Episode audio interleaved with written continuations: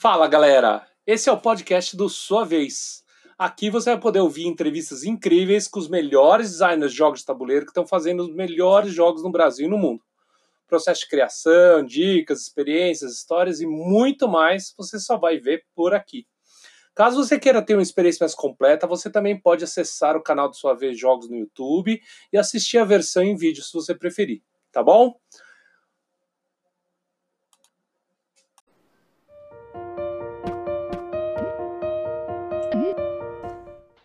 Fala galera! Meu nome é Fernando Sucumo e esse é o podcast da sua vez. E o convidado de hoje é Renato Simões, autor de jogos e também dono da editora Geeks and Orcs. Ele vai contar hoje um pouco sobre todo esse universo que ele vive de jogos, ele respira jogos, vocês vão ver que tem coisas muito legais para contar. E aí, Renatão? Renatão, o desafio aqui é se apresentar em 30 segundos. Fala Buda, fala pessoal, eu sou o Renato Simões. Como o Buda disse, eu respiro jogos de tabuleiro e desde 2015 eu decidi fazer disso também o ganha-pão. Não bastasse respirar, agora eu também me alimento de jogos de tabuleiro. E sou game designer, dono da Geeks Enormes, como o Buda falou. E estamos aí hoje para dividir conhecimento, não é isso, Buda? É isso aí, show de bola. Renatão, primeira pergunta que eu tenho para você é como que foi que você começou a entrar nesse mundo de jogos de tabuleiro? Cara, eu sempre joguei. Jogar sempre fez parte da minha vida. Quando eu era menor, criança, eu jogava um jogo da Estrela, acho que é da Estrela ou da Grow, chamado Dinheiro do Mês, que era uma mistura de banco imobiliário com Snakes and Ladders. Então, era um jogo bem simples e eu jogava muito, adorava. Eu era doido para ter um banco imobiliário, doido para ter um jogo da vida, não tinha, mas eu queria ter, eu gostava, sempre gostei de jogo de tabuleiro. Fui crescendo, fui jogando mais baralho. Eu, a minha família sempre jogou buraco é, em alguns lugares chama tranca, quando tem o, o, lixo fechado é tranca, quando não tem é buraco, mas a minha família jogava buraco. E o buraco sempre foi um jogo da mesa dos adultos. E eu sempre quis fazer parte da mesa dos adultos jogando buraco. Então, quando eu fui crescendo, eu fui jogando muito buraco, assim, lá para os 10 anos, 11 anos, comecei a jogar muito buraco. Antes eu jogava mal mal, copo d'água, tudo muito com baralho ali. Tudo que dava para improvisar com baralho, eu jogava e com meus amigos, quando a gente era adolescente. Aí virou baralho, a gente jogava um jogo que aqui a gente chama de trunfo, em outros lugares chama escada, mas é hoje eu conheço como Wizard, que é o Wizard que a Copac chegou a lançar aqui no Brasil. E a gente improvisava com baralho mesmo, jogava muito esse jogo. E um jogo chamado Poker Chinês. Poker Chinês é um jogo que no Board Game Geek a entrada dele chama Big Two. E é um jogo muito, muito bacana. E aí a gente jogava muito isso e o War a gente tinha um negócio de jogar o War, a gente tinha um, uma, game, uma parte game designer que a gente tirava alguns objetivos do War para o War ficar mais legal. E, e, sempre eram quatro jogadores, nem mais nem menos. Porque o War com menos tinha o risco de um jogador se ferrar cedo demais, e o War com mais gente tinha risco do jogo se alongar demais. Então a gente construiu aí um jeito de jogar o War próprio. E desde então eu jogo. Eu comecei a jogar depois é, Pokémon TCG, que é um jogo competitivo. Comecei a jogar competitivamente. Com meus 21 anos, eu redescobri esse jogo. E aí fui viajar para jogar campeonato. Joguei campeonato na Inglaterra, joguei campeonato. É, eu conheci de fato São Paulo por causa do Pokémon TCG. Eu já tinha estado em São Paulo em alguns momentos da minha vida, mas conhecer mesmo foi por causa do Pokémon TCG. E jogo sempre fez parte da minha vida. Até que me apresentaram o Catan, o Seven Wonders e o King of Tokyo. Um foi responsável por eu conhecer os jogos modernos, outro por eu me interessar bastante, e o King of Tokyo foi o último que me fez comprar jogos de tabuleiro. Que idade você está agora, Renatão? Eu tenho 28. Tá, com legal. carinha de 35. É legal, mas é, é, interessante essa coisa do buraco, né? Eu também tive exatamente a mesma experiência, tinha a mesa dos adultos e a mesa das crianças, né? E já quando eu tinha lá pelos 12, 13 anos, eu fui começado a, a, a ser autorizado a sentar para jogar buraco, né? Mas ainda tinha aquela questão de o pessoal falar assim, ah, mas ele não joga igual um adulto, né? Tipo, ele é meio café com leite, né? E, e eu ficava meio bravo com isso, né? Porque às vezes eu, fazia, eu não sabia jogar direito ainda, fazia lavadeira errada, tipo, ah, matou o jogo, tinha toda essa é, encheção, né? mas é legal porque eu acho que isso eu acho que influenciou muito mesmo a minha vida de gamer mesmo, porque eu acabei pegando muito gosto por causa disso, dessa coisa de estar junto, de, de estar com outras pessoas e estar jogando junto, né? Que acho que todo board gamer curte, né? No final das contas. Eu acho essa coisa, assim, muito legal que você falou de como que a gente começa a virar game designer, né? Eu acho que o game designer nasce antes de nascer o seu primeiro jogo, né? Que eu acho que quando a gente tem essa questão de não gostar de algumas regras, vai falar, ah, não, essa regra é muito ruim, eu vou mudar isso aqui, vou fazer minha regra da casa, vou fazer essa coisa. Eu acho incrível vocês terem sacado que o número de jogadores ideal para o War, né? Porque pouca gente percebia isso. Eu mesmo não tinha quando era moleque, né? Mas perceber qual é o número ideal e também que tinha alguns, alguns é, alguns objetivos que estragavam o jogo mesmo, né? Eu acho muito legal. Que, como é que foi isso? Você acha que isso influenciou mesmo na sua, na sua vida de designer? Com certeza. E nesse tipo de experiência, igual você falou, eu acho que tem muito a ver com não aceitar, não conseguir conviver com algumas regras, tá? Não, não necessariamente é, a ponto de infringir uma lei, mas em regras mais simples, como no War, a gente conseguir adaptar. Eu não convivo bem com essa regra, eu não convivo bem com esse fato, eu vou adaptar essa regra ao que o meu grupo gosta. E isso acho que tem muito a ver com esse nascimento do game designer. O game designer ele é necessariamente alguém que está insatisfeito. Aliás, qualquer designer, né? Eu acho que ele está insatisfeito com as propostas que existem naquele ambiente até então. Então ele fala assim: isso não me atende 100%. Se me atendesse, não tinha por que eu criar. Mas, como não me atende, eu passo a criar. Nessa do, do War, que a gente adaptava alguns, alguns objetivos, é, o War tem um problema grave em algumas mesas, que é o jogador. O jogador que quer dominar o mundo, o jogador que quer é, varrer todo mundo do mapa. Então a gente sempre teve que adaptar para poder tirar ali a melhor experiência. E assim, todo mundo fala de War, um jogo que dura 6 horas, 4 horas. Eu nunca joguei uma partida de uma, mais de uma hora e 40. A gente tinha partidas bem rápidas, assim, porque todo mundo respeitava. Você vai fazer estratégia para al alcançar o seu objetivo.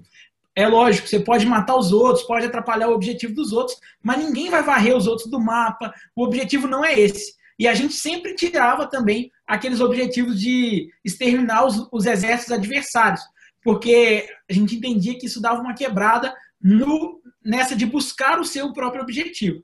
Então, é, eu acho que com isso a gente conseguiu criar ali um jogo legal. E isso deu uma base, sei lá, para começar a modificar jogos, a entender como funcionavam alguns mecanismos e tal.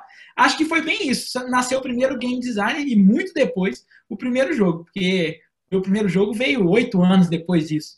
Quando foi teu primeiro jogo? Qual foi? 2015 foi o Piratas, o primeiro jogo publicado, mas em 2013 eu comecei a fazer dois jogos, um sobre produção de bebidas alcoólicas no, no interior dos Estados Unidos, bebidas ilegais, é, chamado Moonshine lá nos Estados Unidos, que é tipo um uísque, uma aguardente, uma parada meio louca assim. E o outro era uma corrida de doentes pelo pote de ouro no final do arco-íris. Então foram os dois jogos que eu comecei. Até hoje nenhum deles foi publicado. Um deles com certeza não vai ser, que é o, o Appalachian, esse de bebida. O Jackpot, que é a corrida de doentes, a gente está trabalhando nele atualmente. Mas assim, é, os primeiros jogos que eu criei definitivamente não foram publicados. E você diria que esses jogos não serviram para nada ou eles tiveram sua função lá? Um deles, uma função muito grande, foi de desapego. O primeiro jogo que eu comecei a fazer foi esse da bebida. E quando eu já tinha lançado Pirata, já tinha jogado muito mais jogos modernos e tal, eu revisitei esse jogo. Quando eu revisitei esse jogo, eu peguei aquilo joguei. No terceiro, na terceira rodada, eu peguei tudo, coloquei dentro da caixa, coloquei a caixa inteira no lixo. E isso foi meio que um ritual. Um ritual de desapego. Fala assim, ó. Não tá bom, não é porque é meu que é bom sempre. Então, você vai ter que aprender a conviver com as falhas. E esse jogo era uma falha. Além disso, foi bom também porque foi o que me deu o pontapé inicial. Foi por causa desses dois jogos que eu decidi fazer jogos como uma profissão. E por que os jogos, porque eles eram maiores, é que eu fiz o Piratas, que hoje é o meu maior sucesso. Então, a, a vida corre aí. O, o rio corre para o mar. É isso que, tem, que esses jogos me ensinaram. Muito bom, muito bom. E você tem algum erro que você fez nesses jogos que você fala assim, putz, cara, esse erro foi o que. O que que te fez é, perceber que esse jogo estava tão ruim e doeu jogar ele no lixo? Não doeu jogar ele no lixo, mas é porque eu sou uma pessoa de muitos rompantes. Eu tenho algumas coisas assim, de repente me dá uma ideia, eu faço um jogo todo de uma vez. Ou de repente me dá uma raiva e eu jogo o jogo no lixo. Mas isso acontece. O que me fez perceber é que o jogo não estava fluido. E foi a primeira experiência que eu tive de fazer um jogo que ele não era fluido a partir do primeiro teste. É, é muito curioso isso, mas eu, eu estudei design de produto, né? Então, é, é sempre foi a pro, projetar experiência sempre foi uma coisa que me me atraiu demais em fazer produtos, fazer jogos. Então, isso de projetar sempre foi um negócio que na minha cabeça sempre funcionou. Com isso, os jogos que eu estava fazendo, eles eram de certa forma fluidos. Eles não chegavam a ser quebrados a um nível de tipo, vou jogar aqui uma vez e vou ver que na primeira jogada eu vou ver que não dá para continuar assim. Isso nunca tinha acontecido. Quando aconteceu, eu falei, beleza, daqui eu não sei, não sei, não preciso ou não é a hora de sair daqui, ver qual é a forma de sair desse ponto. E aí joguei fora e para mim foi tudo bem como eu estudava design, a gente aprende no design a não se apegar. Eu não, não aprendi isso exatamente no design, eu aprendi nesse jogo. Mas no design já me deu uma boa ideia. Muito louco isso, né? Porque a gente não tem muito essa noção, assim, é difícil, assim, acho que nas coisas que a gente tem na minha oficina de jogos, eu falo que o pessoal, a parte mais difícil é o pessoal cruzar a ponte, né? E cruzar a ponte é justamente essa história de você entender que às vezes você precisa desapegar de certas coisas e deixar para trás ou e focar na experiência, enfim, tem uma série de, de, de, mudanças de mentalidade que eu acho que quando você vem num curso de jogos, de, de design, ele já ajuda muito, né, nessa passagem, porque você já meio que botou um pé do outro lado da margem, né?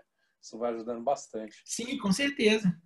Isso e essa coisa do que você falou de atravessar a ponte, no design a gente tem que entender que para se chegar no produto final precisa de muito protótipo, precisa de opções lá no início para você escolher um caminho para seguir. Então, isso é uma coisa é, que me ajudou muito. E a metodologia do design também ajuda muito. Né? O design é um. Eu diria que o design, Buda, eu sei que você é um grande advogado do design também, gosta bastante. É...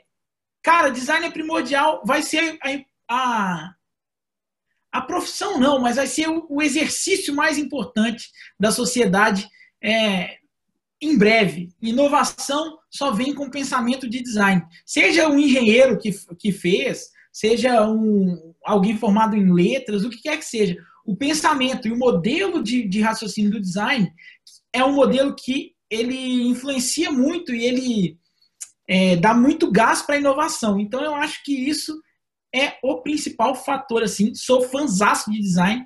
Fazer produto é minha. Hoje é minha vida mesmo. Sou apaixonado com fazer produto. Então, é, é por isso. Eu acredito muito, cara, no design. Eu sou fãzaço. Eu tenho muito isso mesmo. Eu acho que eu costumo dizer para todo mundo que quando o cara atravessa a ponte, ele vai para o lado do design. Ele muda até o modo dele de se vestir, de olhar para as coisas, assim. Tem aquele design do dia a dia do Norman do esqueci o Norman lá, o, aquele livro bem clássico é, de design. Não, é um livro bem clássico. Eu não cheguei a, a conhecer, cara. É. Esse aí, livro. E é muito Deixa eu ver aqui. Ele, ele fala de uma coisa que assim, você começa a olhar para tudo e começa a ver defeito. Porque você começa a ter uma sensibilidade cada vez maior para a usabilidade né? Então você começa a ver aquelas coisas, por exemplo, você pega um controle remoto que está cheio de botão, você começa a ficar irritado, assim, meu, por que tem tanto botão nesse negócio? Você, você, começa a ver um processo, tu pega um formulário que tem mais de 10 perguntas, você começa a ficar irritado. Então, assim, tudo, aquilo que não é simples, começa a te irritar, né? Eu falo que por trás de todo designer tem um preguiçoso por trás, que ele fala assim, não, não quero. Né? Ele quer um cara assim, tipo assim, Eu acho que são duas coisas que são muito essenciais de sentimento para um designer, que é, o, é, é essa coisa do, da preguiça, de você querer a coisa mais simples, e a outra é o que você já falou, que é esse incômodo, esse inconformismo, né? De falar assim, não, não está errado, tem uma forma melhor de fazer isso, aí você vai lá e tenta melhorar aquilo, né? Aquela ideia de melhoria constante, né? Mas eu concordo total com você. Eu acho que você fazer bons produtos, é, cada vez mais no futuro, acho que a gente nunca teve tanto em mentalidade de design, nunca foi tão necessário como agora. Como em época de Covid, onde tudo está acontecendo ao mesmo tempo agora, você tem explosão, você tem gafanhoto, você tem tudo acontecendo, o apocalipse é aqui, né? E aí, como que as pessoas estão lidando? Totalmente moto design. Sensacional a sua falar. É. Você é um designer que virou editor, tá? Como que isso mudou a tua visão é, de, nessa outra passagem que você fez também? Cara, em termos de jogo, eu virei as duas coisas ao mesmo tempo eu fui ser designer e ser editor junto. Porque os dois primeiros jogos que eu fui fazer, eu basicamente abandonei. E a primeira escolha que eu tive que fazer para publicar um jogo foi uma escolha muito de editor, que foi o seguinte: eu não tenho dinheiro para publicar os meus jogos. Eu vou ter que fazer um jogo que cabe no meu bolso. Então, essa foi uma escolha de editor que você já tem que fazer uma escolha baseada nas suas limitações. O designer, quando ele é um designer mais ideológico, vamos, ideológico idealista, né? Quando ele ele está buscando um jogo ideal, uma coisa ideal assim, ele vai muito por gosto e, e, tal, ele não vai por necessidade. Eu sabia o que eu queria, eu queria me tornar uma editora de jogos. E aí eu precisei fazer um negócio para que viabilizasse aquilo. Então foi muito natural. Eu já vinha, antes, quando eu comecei a fazer jogos, eu já tinha uma empresa eu trabalhava como comercial de uma empresa que era minha de outro, de um sócio meu, era uma empresa de web design. Então, é, essa questão burocrática, algumas coisas é, contábeis, financeiras de gestão, eu já sabia. Eu já tinha é, algumas, várias noções disso, já estava na minha segunda, na minha terceira, seria minha terceira experiência empreendendo. Então, é uma coisa que foi natural, assim. Mas ser editora de forma competente, a gente vai aprendendo aos poucos, porque cada setor tem a sua especificidade, principalmente em relação ao seu público. Eu fui entendendo o público à medida que o tempo foi passando, porque, como eu disse, eu sou um cara que tem muitas, muitos rompantes. E um dos rompantes que eu tive foi: vou fazer uma editora. Então eu não me preparei muito, não. Eu falei assim: cansei desse negócio de web design, encheu meu saco já cliente é muito chato no web design, é, são coisas que eu não gosto de fazer, então eu vou largar isso e vou ser feliz. E eu falei, editora de jogos. É, não sei se foi a melhor escolha financeiramente falando, mas em termos de é, alegria e tudo mais, hoje eu sou muito mais feliz, sem dúvida nenhuma.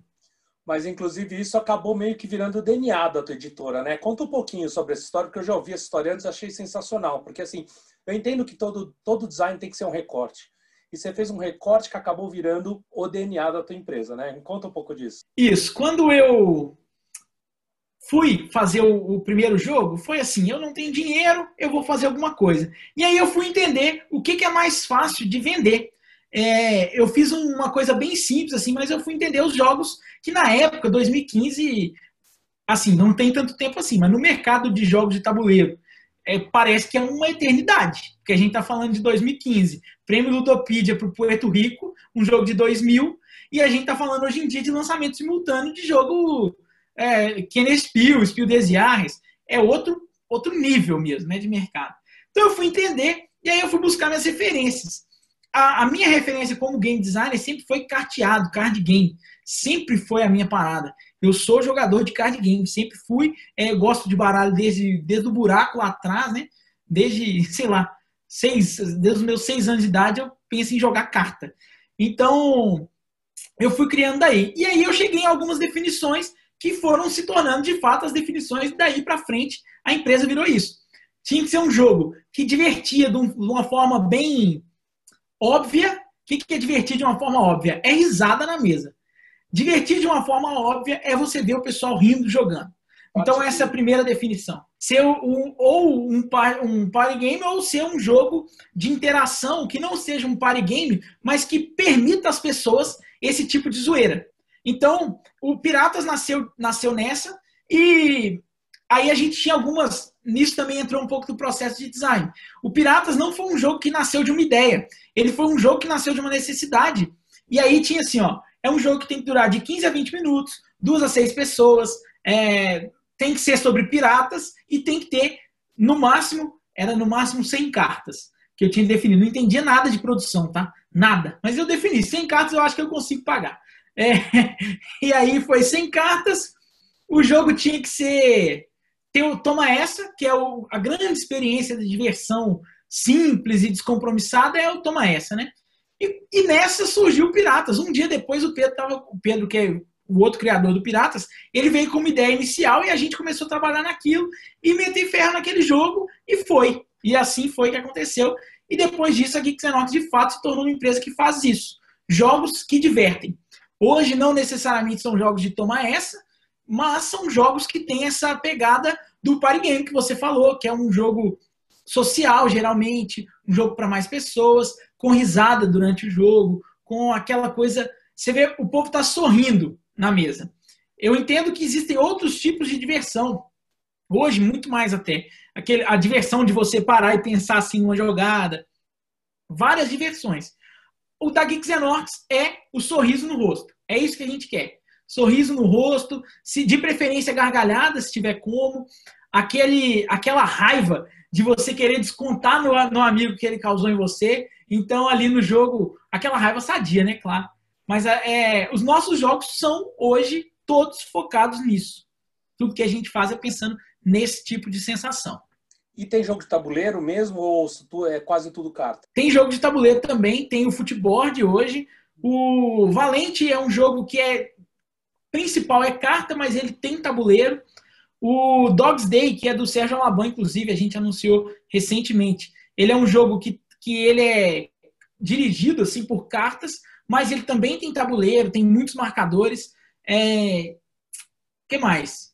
É, assim, tabuleiro mesmo, pouco, porque o tabuleiro, no fim das contas, acaba sendo um produto mais caro. Então, tipo, já dá uma saída. Mas tem. O futebol, por exemplo, é um, um dos nossos jogos tabuleiro. Quantas pessoas tem trabalhando hoje em dia na Geeks and Orcs? Aí é que está o segredo. Tem duas pessoas só, eu e o Pedro. Tá. O Pedro voltou. O Pedro é o cara que fez o Piratas comigo ele não trabalhava na Geeks and Orcs. Ele fez um estágio rapidamente na minha empresa de web design. Ele jogava Pokémon comigo. E aí, durante o estágio dele, como eu já estava cansado daquela empresa, a gente criou Piratas. Então, em vez dele trabalhar com o estágio dele, a gente criou Piratas.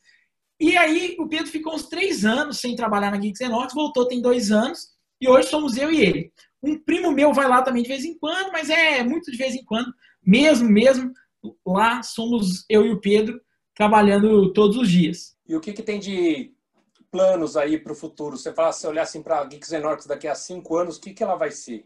Uma coisa eu tenho certeza, Buda, ela vai ser uma empresa de jogos que divertem, isso sem dúvida. Os nossos planos de verdade é chegar alto. A gente quer ganhar dinheiro com isso, a gente quer chegar no topo das empresas que fazem jogos nacionais.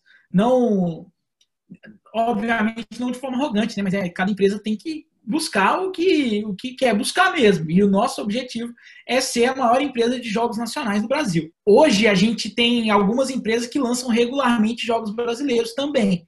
Não exclusivamente, mas lançam regularmente. É nosso objetivo é ser a maior daqui cinco anos. Vamos, aliás, até antes, se for possível, mas é, a gente quer ser uma referência. E potencialmente nosso objetivo é ser uma referência mundial desse tipo de jogo.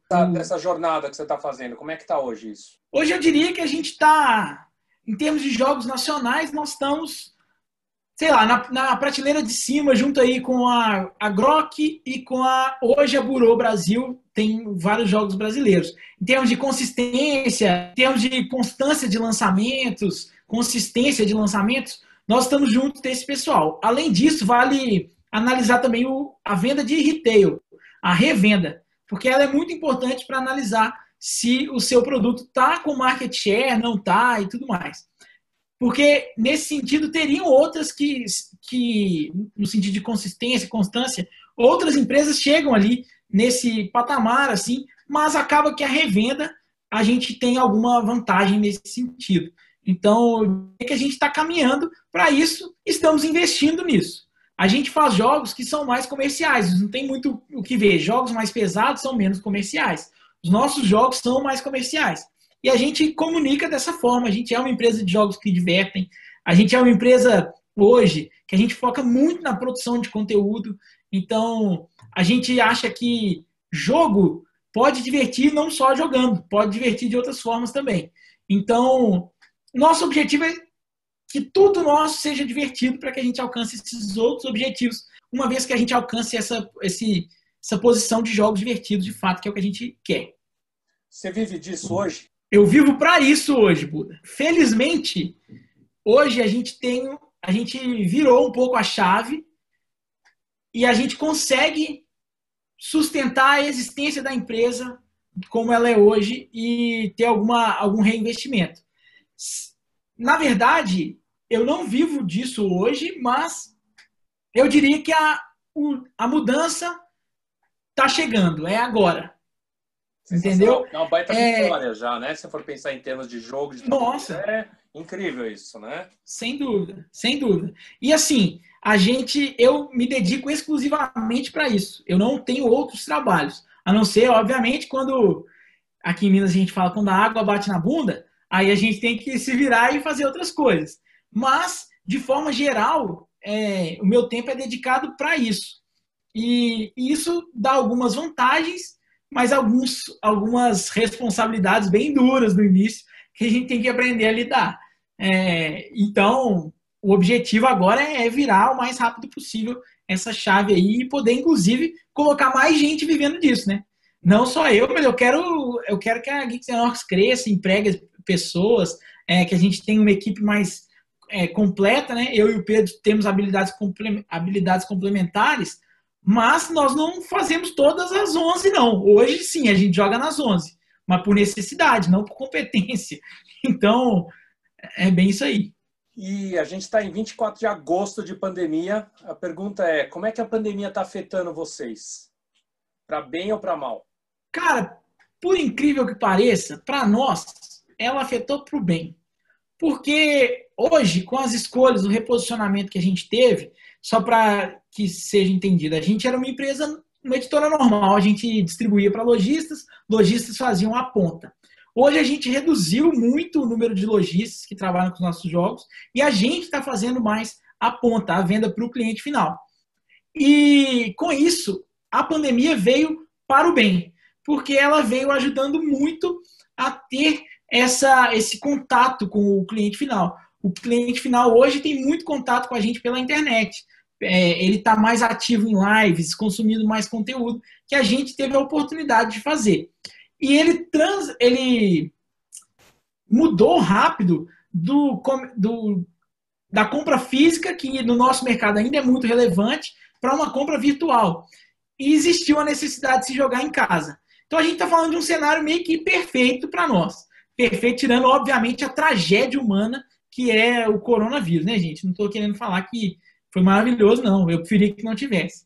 Mas, é, uma vez que tem, foi criou um cenário muito bom para vender jogo. O pessoal está dentro de casa, precisa fazer alguma coisa, o pessoal já zerou a Netflix, e aí os nossos jogos entraram como uma luva nessa, nessa, nesse cenário agora na transição do, da distribuição para uma venda direta. Então, deu uma, uma transição menos é, traumática, porque com certeza seria traumática. Você não muda um negócio tão importante assim sem sofrer consequências desse, dessa escolha, né?